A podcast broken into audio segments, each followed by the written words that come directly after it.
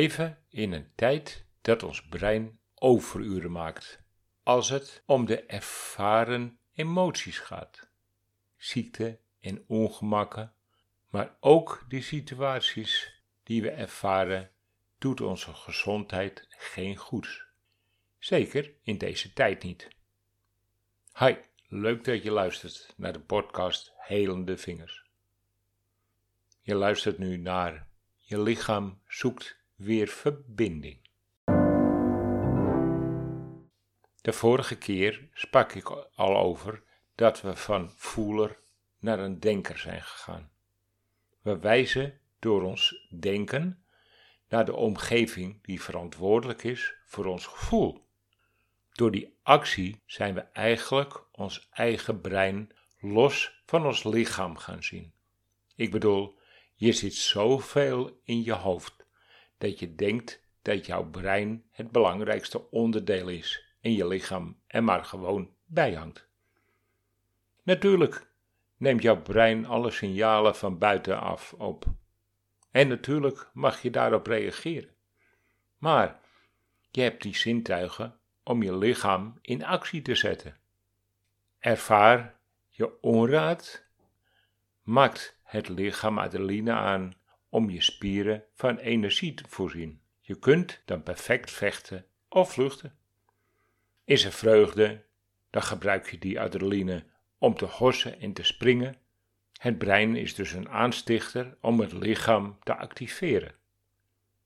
Door onze huidige leefwijze zijn we eigenlijk afgegleden. Afgegleden naar wel ervaren, maar om niet de juiste actie in te zetten.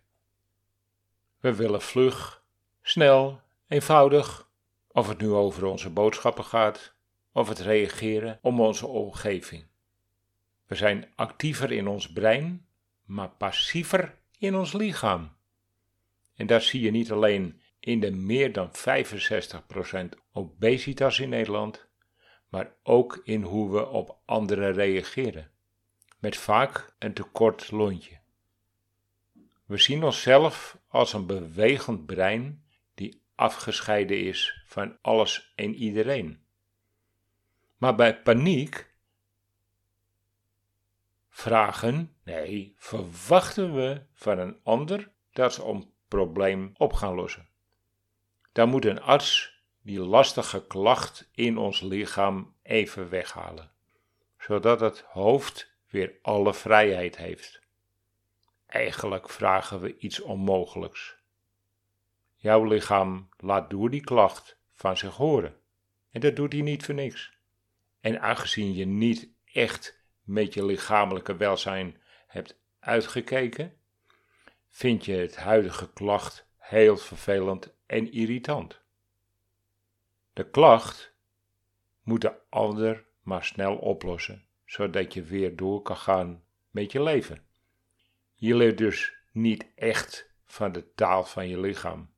Je wilt niet echt aandacht geven aan je lichaam. Als de klacht maar niet meer aanwezig is, dan kun jij weer verder. En liever betaal je er ook niet echt veel voor, toch? Zo belangrijk is jouw lichaam toch ook niet? Ik weet het, de winkels zijn daar de oorzaak van. Supermarkten verkopen hun producten zo goedkoop mogelijk.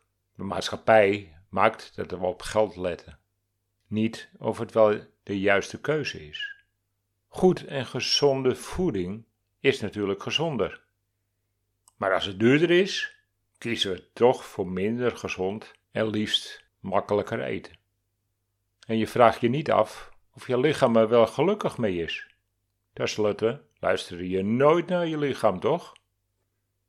Gelukkig zie ik om me heen nu ook artsen meer en meer jouw leefwijze meenemen in het advies om van de klachten af te komen. En natuurlijk is de klacht dan het slikken van een pilletje niet direct over. Dus niet alleen de mens met klachten, maar ook het gehele maatschappij zal moeten veranderen. En niet pas reageren als er klachten zijn, maar helemaal aan het begin nog voor er mogelijke klachten zouden kunnen verschijnen. En eigenlijk is vingerreflexologie daardoor ontstaan. daar kijken we niet alleen naar je huidige klacht, maar we gaan even kort door je emotioneel verleden, hoe je het hebt ervaren. Want we gaan ervan uit dat de onverwerkte emotie oorzaak is van de uitputting van jouw lichaam. We kijken op die manier wat de verandering bracht, waardoor er paniek uitbrak in jouw lichaam. En kijken of die verandering in je brein te veranderen is. Want een pilletje helpt misschien wel de klacht verdoven, maar dan zul je toch de rest van je leven het pilletje moeten slikken. Maar stel dat we erachter komen wat de werkelijke oorzaak is van je huidige klacht. Stel dat jouw immuunsysteem zo goed is dat hij het lichaam perfect kan herstellen. En stel dat als jij op een andere wijze in het leven gaat staan, je lichaam ook anders gaat reageren. Stel dat er een soort lichtschakelaar is om die verandering mogelijk te maken.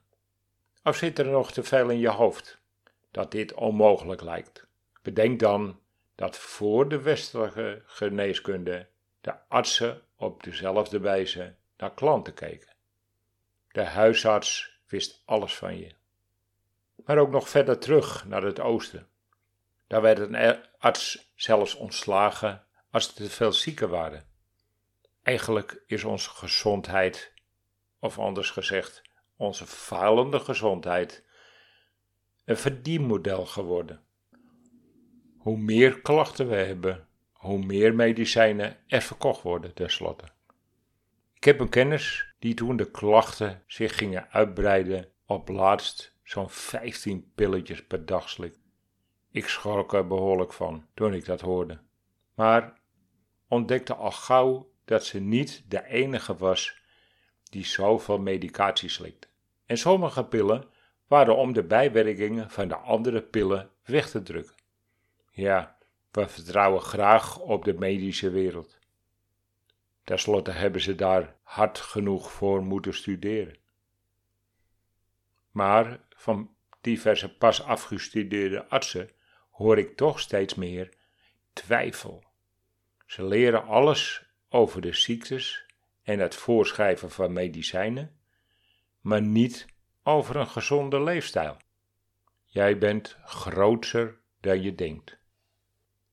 En zelfs groter dan je kunt beseffen.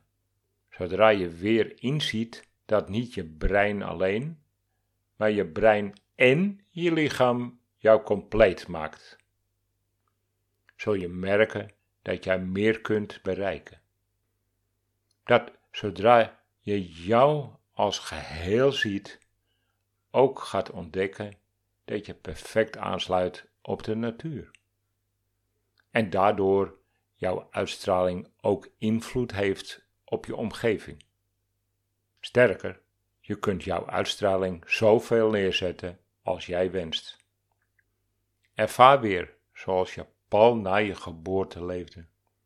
Vol verwondering, alles willen ontdekken, heel nieuwsgierig zijn, altijd een glimlach op je gezicht.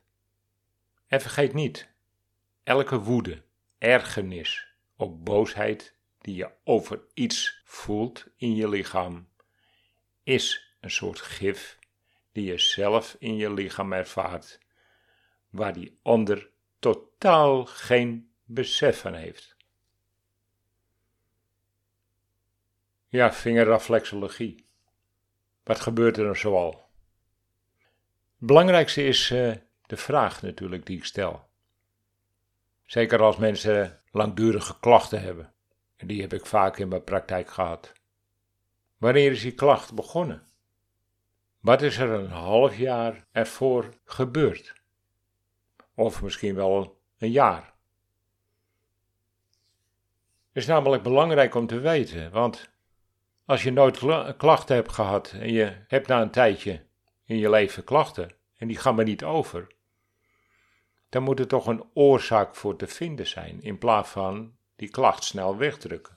En bij 95% van de huidige klacht is een emotioneel voorval wat er vooraf is, heeft plaatsgevonden.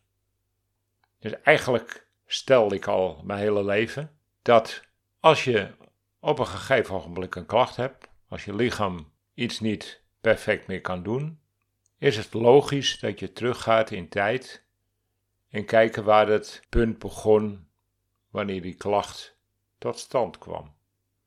En wat is er voor die tijd gebeurd? En zeker een emotioneel voorval, wat er is plaatsgevonden, waardoor die verandering is, heeft plaatsgevonden. Ja, je leefwijze is veranderd na een heftige emotioneel voorval. In het begin zal je dat totaal niet hebben opgemerkt. Maar uiteindelijk dienen die klachten zich vanzelf aan. Zeker als je niet echt met je lichaam bezig bent en alleen in je hoofd zit.